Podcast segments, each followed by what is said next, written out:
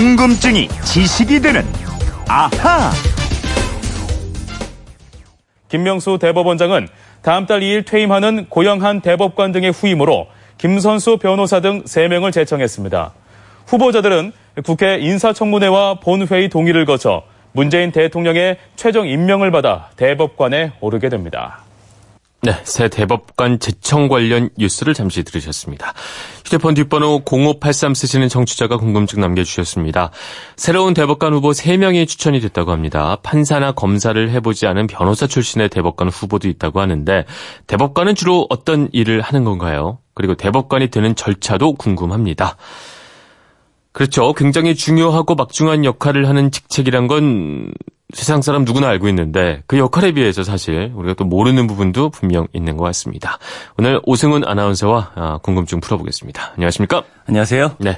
자, 새 대법관 3명이 추천이 된 거죠? 네, 현 대법관 중에서 고영한, 김창석, 김신 이 3명이 8월에 물러납니다. 네. 그래서 김명수 대법원장이 이분들의 후임으로 김선수 변호사와 노정희 법원 도서관장 그리고 이동원 제주법원장 이렇게 3명을 문재인 대통령에게 제청했는데요. 네. 다양한 경력을 가진 분들이라서 일명 음. 서오남을 벗어났다 이런 평가를 받고 있습니다. 서오남. 이게 네. 뭐 약자겠죠? 어떤 약자인가요? 네, 서운하는 대법관이 거의 서울 출신 네. 50대 남성 법관들로 음. 구성됐다고 해서 네. 앞 글자를 따서 서오남이라고 하는 건데요. 그동안 대법관은 이런 배경을 가지고 고등법원 부장판사, 법원장, 법원 행정처 요직 등 전형적인 코스를 거친 판사들이 임명돼 왔습니다. 네. 이 때문에 대법관 다양성이 부족하다 이런 지적을 자주 받았죠. 근데 한때는 그 서운함 법칙이 좀 예외가 됐던 시절도 있긴 있었죠. 네, 2003년부터 시작된 참여정부 시절에 진보 성향을 가진 김영란, 전수환, 이홍훈, 박시환, 김지형 이런 대법관들이 임명돼서 네. 법원 안팎에서 이분들을 음. 독수리 오남매라고 불렀습니다. 음. 대법관, 대법원 이름을 일단 좀 중압감도 느껴지고 네. 대단히 무게감이 있을 것 같은데 서오남, 뭐 독수리 오남매 이게 재미난 별명도 많이 붙는 거 보니까 네. 아 여기도 사람 사는 곳은 마찬가지구나. 그렇죠. 아무래도 들어요. 법원도 뭐 일하는 조직이고 직장이니까 네. 그럴 수밖에 없겠죠.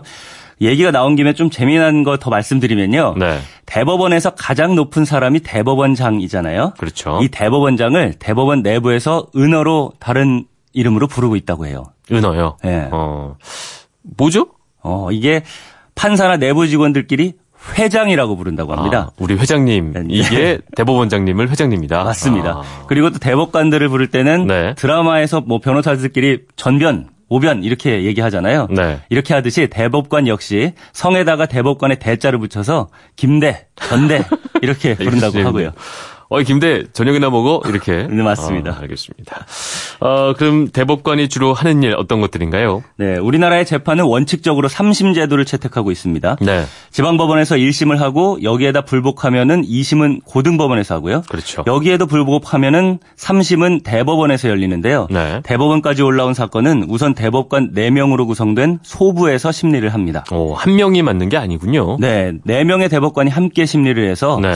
의견이 엇갈리거나 또 기존 판례를 변경해야 되는 경우에만 대법원장을 포함한 14명의 대법관 중에서 법원 행정처장을 뺀 13명의 대법관이 참여하는 전원 합의체에 배당을 하는데요. 어.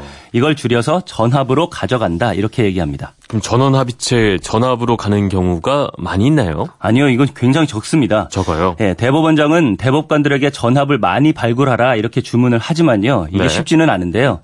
그래서 대법관의 능력은 전합으로 가져가는 사건이 얼마나 많은가 이걸로 판단을 하고요. 많이 가져가면 능력이 있다는 얘기. 그렇죠. 그렇죠? 이게 발굴을 해야 되는 거예요. 아. 왜냐하면은 법령이라는 것 자체가 굉장히 추상적이고 포괄적이고 또 네. 이것을 어떻게 해석할지가 사법부 즉 음. 법관의 판단에 맡겨져 있기 때문입니다. 그렇죠. 이게 법이란 게 또 해석의 문제가 늘 있는 거잖아요. 맞습니다. 그래서 귀에 걸면 뭐 귀걸이다, 코에 걸면 코걸이다 이런 얘기가 나오는 것도 A 이꼴 B 뭐 A는 C 이런 게 아니라 음. 이제 어떻게 이거를 받아들이냐에 따라서 그렇죠. 달라질 수가 있는 거니까요. 어떻게 해석을 하냐요. 네. 그런 면에서 이게 판결은 또 입법적인 성격이 있다고 얘기를 하고요. 네. 입법은 입법부에서 즉 국회에서 만들지만 판결도 이 법을 만드는 입법을 하는 셈이다 이런 거죠. 네. 우리나라에서는 대법원장과 대법관 12명이 참여하는 전합이 그런 역할을 하는 건데요. 음.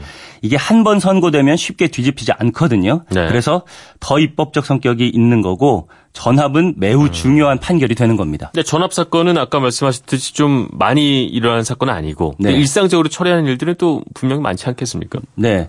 일단 대법관이 되면 뭐 전입자가 남겨둔 미제 사건이 수백 건이 된다고 해요. 아. 그러니까 이거 처리하는 데만 해도 1년은 좋게 걸리기 때문에 네. 전합은 끈도 못 끈다고 아. 하고요.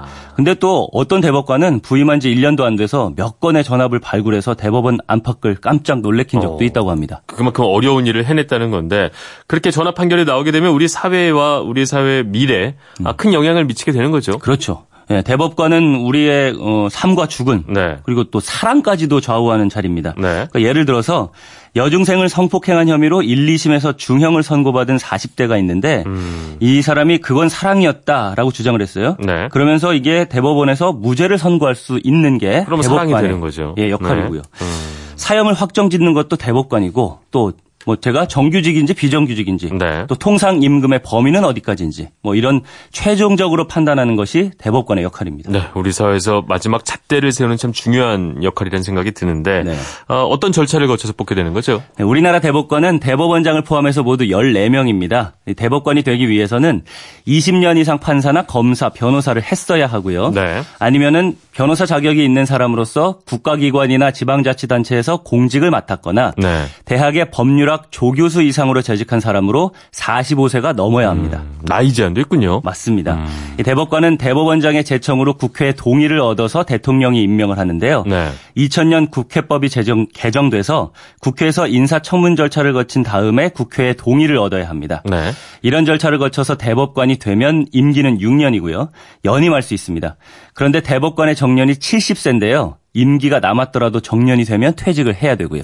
요즘 왜 미국에서도 연방 대법관 지명한다고 하는데 어, 다른 나라 그러니까 미국 같은 경우에도 우리와 비슷한 구조인가요? 어, 우리랑은 조금 다릅니다. 미국 연방 대법관은 모두 9명이에요. 네. 그런데 건국 초기에는 6명으로 출발했습니다. 그런데 1869년 이래로 9명으로 확정돼서 지금까지 유지되고 있는데요. 네. 대통령이 지명하고 상원의 청문회와 동의를 거쳐서 임명됩니다. 음. 이렇게 대법관이 되면 사망이나 자진퇴 사퇴 말고는 종신직이에요. 평생. 네. 음. 대통령처럼 탄핵되거나 기소될 수는 있지만 그런 사례가 아직 없고요. 네. 종신직이다 보니까 지난 230년 동안 약 100명만 아, 거쳐갔다고 합니다. 그건 뭐 대통령 못지않는 정말 영예로운 자리군요. 그렇죠. 그리고 대법관을 부르는 호칭도 일반 법원의 판사와 달리 네. 대법관은 저스티스, 정의라고 부르고요. 아. 대법원장은 치프 저스티스로 부르는데요. 네. 이건 네. 영국도 마찬가지라고 합니다. 음. 어, 미국 연방 대법관은 사건의 치이는 우리 대법관들과는 다르게 네. 상고 허가를 받고 넘어온 연간 100여 건의 사건만 재판을 하고요. 아. 한번 되면 종신직이기 때문에 대법관을 마치고 변호사가 돼서 소위 전관예우 구설에 오르는 것도 아, 없다고 합니다. 그러니까 대법관의 판결은 곧 저스티스 정의라고 인정을 하고 네. 그 권위를 완벽하게 인정을 해주는 거군요. 그렇습니다. 네. 자 그러면 오늘의 앗 이런 것까지는요. 아까 대법관이 주로 서운한 법관에서 나온다 이렇게 말씀을 드렸잖아요. 네. 현 문재인 정부 들어서는 노여정이 주로 대법관에 임명되고 있습니다. 음, 노여정 이것도 뭐 줄임말일 것 같은데 뭐죠? 잘 감이 안 오는데. 네, 노동 여성 정통 법관 출신의 줄임말인데요. 네. 이번에 제청된 세 분도 그렇고 문재인 정부 들어서 앞서 두 차례에 걸쳐 임명된 대법관 4명도 네. 모두 서울대 출신이 아니거나 여성 아. 법관이었거든요. 네. 그래서 대법원 구성이 전임 양승태 대법원장 시절과 달리 음. 다양해지고 있다 이런 소리가 나오고 있습니다. 네, 어쨌든 우리 사회의 마지막 잣대를 세우는 거니까 너무 치중돼서 뭐 성별이나 뭐 계급 같은 것들이 정해지기보다는 이렇게 좀 다양성이 고루고루 인정되는 게 우리 사회를 위해 조금 더 나은 방향 아닌가 뭐 네. 이런 생각도 듭니다. 아, 0583 쓰시는 청취자분 궁금증이 좀 풀리셨을 것 같습니다. 저희가 준비한 선물 보내드리겠고요. 지금까지 궁금증이 지식이 되는 아하 오승훈 아나운서였습니다. 고맙습니다. 감사합니다.